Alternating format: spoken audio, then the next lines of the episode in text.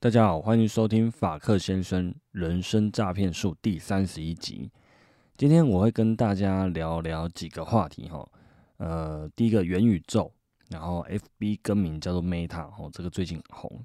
然后聊一下上一集我们聊的 Formal Dog 和最近有什么进展，跟我觉得加密货币里面所谓的金融方面它的价值是什么？新闻都怎么讲这个加密货币？一般人目前都怎么看待加密货币？最后会讲一下我自己怎么看待未来的世界。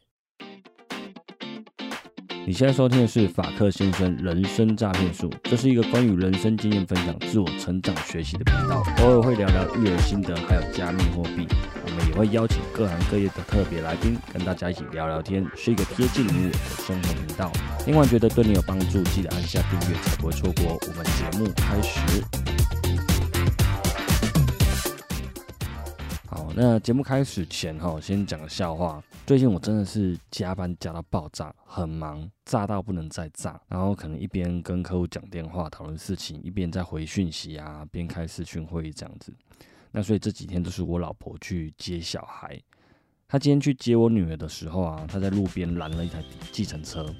上车以后就把包包丢在旁边，然后。过一阵子，我女儿就捡了一瓶东西给我老婆。我老婆就想说这什么东西掉出来，然后就把它塞进包包里面。回家打开包包一看，呃，是一瓶瓶状物，是一瓶酒精，上面写着五五六八八。我想这时候计程车司机应该是在骂说，哦现在的人真的很没水准，带两个小孩出门，然后在小孩面前要做坏榜样这样子，就连一瓶酒精都要干走这样。然后老婆坐车的时候还看到那个机车椅那个椅背上座椅的背后上面有一个很小的那种袋子，都想说那这个什么东西又放不了饮料，这么小一个干嘛？就人家放酒精的，然后女儿不知道给人家不知道怎样就把干回家，觉得很好笑。那第一个主题我们要讲的就是元宇宙 （Metaverse） 哦。最近的新闻大家可能多多少少都有看到，就是 FB 更名叫做 Meta 哦。这个消息应该也是传的非常的快，因为 FB 的用户非常多嘛，那这种讯息啊、新闻啊传的特别快，会让我有一个感觉啦，就是 FB 从一个哦算是社群型的一个平台，然后要进入到 Meta 哦，或者进入到元宇宙，让我觉得让我想到的是。整个世界的演变，科技的进步，好导致讯息交流的速度越来越快，然后的提升，然后世界的距离就会缩小。记不记得那时候网络？我们小时候，跟我同年纪的应该都都有感觉，就是我们小时候网络刚开始有的时候，从拨接，然后到 ADSL，到现在光纤，以前的一个标语，他就讲说拉近世界的距离。就你可能可以马上就跟国外的连线，或者不是台湾的连线，或是从台北跟高雄的连线一起玩游戏，或一起做讯息的交流，这样子。可能以前叫 MSN 或什么的。到了网络跟手机更发达的时候，我们就 FaceTime，所以跟人的距离感觉更近了。他很快就可以看到对方这样。在现在更进阶一点呢，我觉得。FB 想要打造的世界就是一个虚拟世界，把人跟人之间的距离拉得更近的虚拟世界，就好像你戴上 VR 眼镜啊，这样讲，就像你看 Kingsman，他们一群人一起坐在开会，可是他们其实都离彼此很远，可是他们坐在同一个会议桌上，然后透过某些装置或设备，就可以感觉到跟你一起开会的人就在隔壁，就在你旁边。所以我觉得。脸书 FB 现在想要做的应该就这件事情，他要把大家都带入到一个新的世界，不管这个新的世界到底是不是要叫元宇宙或者是什么。接下来我要讲一个觉得在金融方面它有价值的地方。今天如果在现实社会中，哈，就是我们正常的金融体系当中，那我要去转移我的资金，例如说我今天就想要把台股。的部位都清掉，把其他账户的资金都放到我的预算户头里面。那我卖掉以后，我今天就在等。哎，奇怪，为什么我账户里面还是没有钱？后来才想到啊，那个加密货币玩太多了，那个太及时了。那传统金融它没有这么及时，你卖掉以后，它可能还要法规或干嘛，还要等两个交易天才能交割之类的。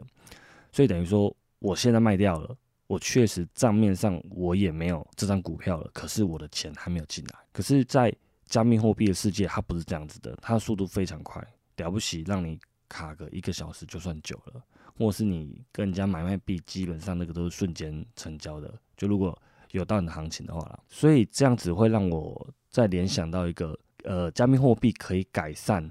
传统金融的一个问题，就是交易的时间，呃，可能比较长。那譬如说你的台币汇到美国，那可能也要等个一两个交易天。但是加密货币里面资金到位的速度非常的快，这个其实对可能普通人没有在投资的人，他可能觉得没有影响啊。我转一万美金到美国好了，等个一两天也没关系，因为不急用或是什么之类的。但是如果今天这个人他是有投资上的需求，或者是某个方面的需求，而且非常紧迫、非常急，他也很难加快到就是几秒钟就到达，因为在加密货币里面的资金，其实它真的是非常快就可以到达，这样子就可以转账成功等等的。如果这样子，呃，假设哦，不是假设啦，好，好，不是假设啦，就是我现在可能要接下来讲那个 Formal Dog，那这个跟我原本打的打的一些稿有点不太一样，顺那个顺序不一样。不过我就反正我就接着讲，呃，这个礼拜天啊。我要买一个项目是 Formal Dog Club。如果你有听上一节朋友，你就知道这个是什么东西。那这个东西呢，它是呃台湾的项目方，呃台湾的发起人，一个叫做 Ryan，一个叫做 Raymond Wu，吴少刚，哦这两个人所发行的一个项目。那这个项目它主要宗旨其实简单来讲，它就是一个门票或者会员。然后，如果你有这个门票会员，你可以进入他们的群组。那他们的群组里面会讨论一些有关加密货币比较深入的问题，而产生价值。那刚开始，呃，第一次开卖的时候，他卖的价格是零点二四以太币啊，零点二四，我跟大家算一下，零点二四大概是三万台币。三万台币你就可以进入到这个群组了。但是它开卖一分半，九十秒。全部完售秒杀，总共两百四十颗哦，两百四十张门票秒杀，然后马上就有人放到二级市场哦，就是拍卖，你把它当成虾皮，在拍卖上面卖，从三万涨到六万、九万一路涨，那一天还没过完，二十四小时还没过完，已经涨到三十几万，最后最近价钱十一月价钱已经来到一颗，而不是一颗，一张门票要五十几万台币。所以这是一个，呃，如果你没有加入这个领域的，你无法理解哦，为什么要这么贵，或是为什么有这个价值。所以我星期天呢，他们就要开卖第二波，第二波的话是一百二十张门票，然后一张门票的起标价是可能呐，因为他现在还没公布价钱，因为他是看目前行情去定价的。它会高于目前的行情，譬如说目前行情是四点五颗以太币，它就会从五颗以太币五颗以太币起标。那它的标法是荷兰式的标法，荷兰式的标法就是它的价格会一直往下荡。譬如说现在五块，过五分钟，假设啊，过五分钟少零点五，哦，就变四点五，然后没人买，再过五分钟就再降零点五，变四块钱。那四块钱的时候有人买，譬如说总共有一百二十张，那四点五颗的时候有二十个人买，所以你还剩下一百张。那在降降降降到三块的时候，你卖出了一百张，所以一百二十张完全完售了。那第一个买到的人，他虽然是买我刚刚讲多少四点五块，哦不管，反正假设他买四点五块好了，那他现在可以用三块钱的价钱买入。就是不会让你当冤大头，那这个就会造成一个情况，就是想买的人他很怕买不到，所以他买的很急很快，他可能降低一次四点五或者四块他就买了。那越多这种情绪的话，会造成价格越高。好，所以这是一种非常特别的标法啦。那大家有兴趣的人可以 Google 荷兰式拍卖。讲回来，最近其实蛮多朋友也开始问我。就是说，呃，什么是加密货币啊，或是聊一些加密货币相关的，当然，当然也是我非常跟爱跟朋友分享了。那我会觉得说，哎，这个会不会是差协同理论的一个警讯啊？但我想一想，应该不会是啊，因为加密货币啊本身就不会是一个泡沫哦。它差协同理论，它也不是讲泡沫，它讲说突然涨很高的时候，当最后一个人、最后一只老鼠都进入市场了，那这个价钱可能就会产生一些波动。但我觉得说，呃，只要是有还有网络，还有电力，哦，资本世界，哦，资本主义世界就会继续进行。那加密货币跟股票还有任何事情都一样，它不会一直涨，它不会一直 always 一直涨涨不停，它一定会有跌下来。那它也没有跌不停，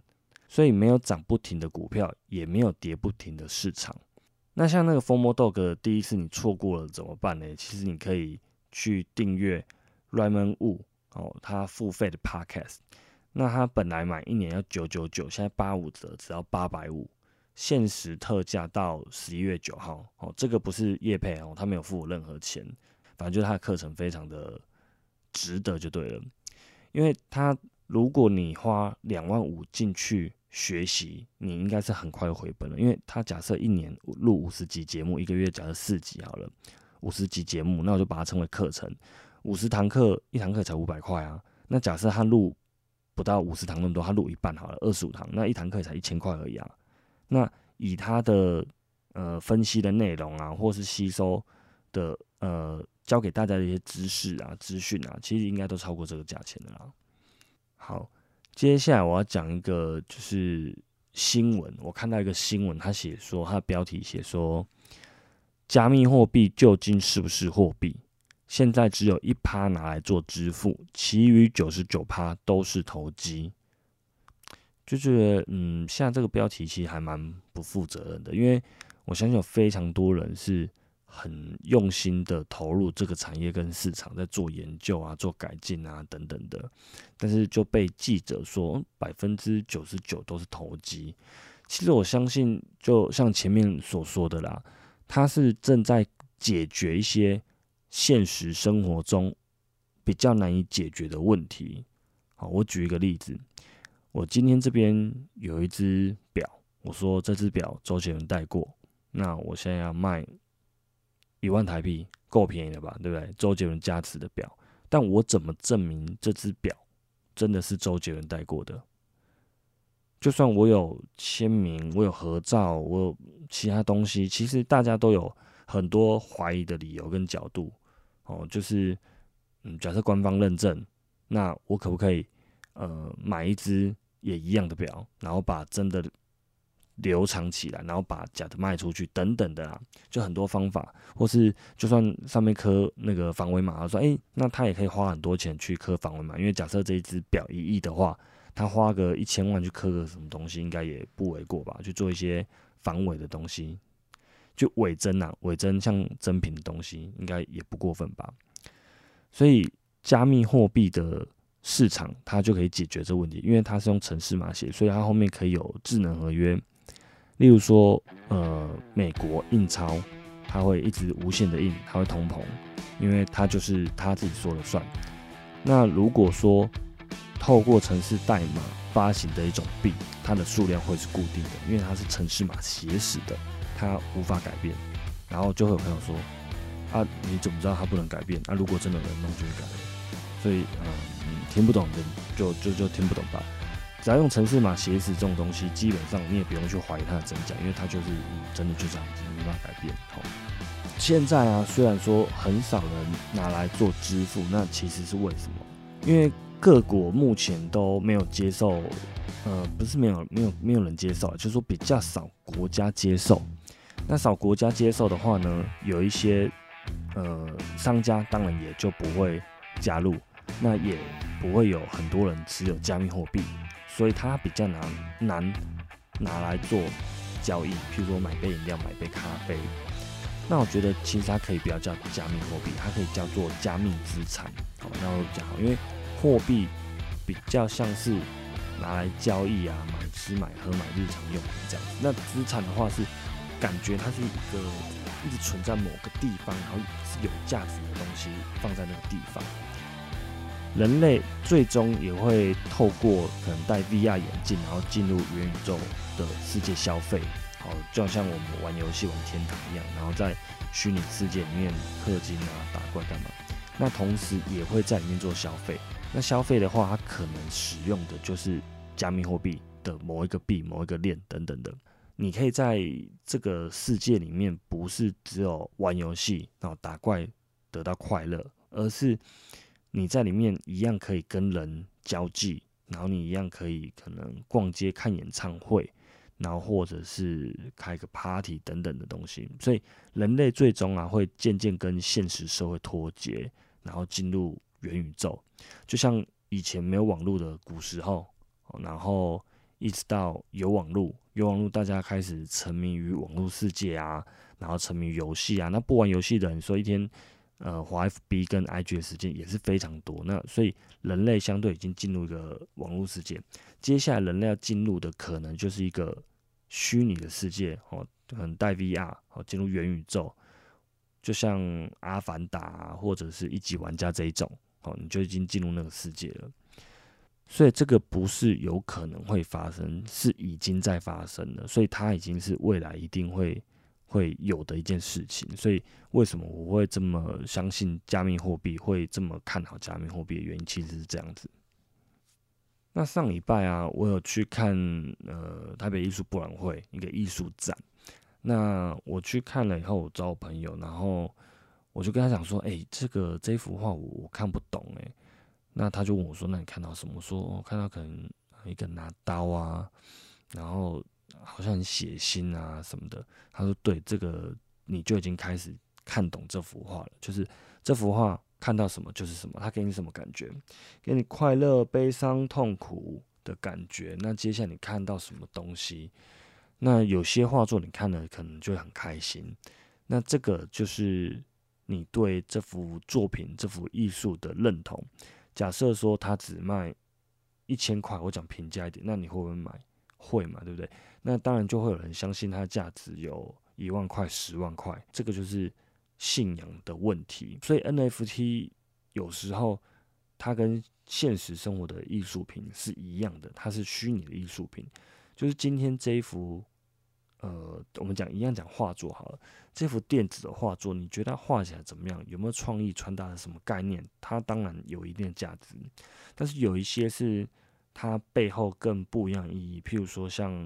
Ryan 的这个 f o r Model Club，它是一个有一个价值的，它价值就是说你可以进入一个群组里面跟他们一起讨论这些事情，这是一种信仰，所以对 Ryan 还有 Raymond Wu 的一种信仰。然后我们是认同一样价值，想要做一样研究，然后期待可以一起图人问，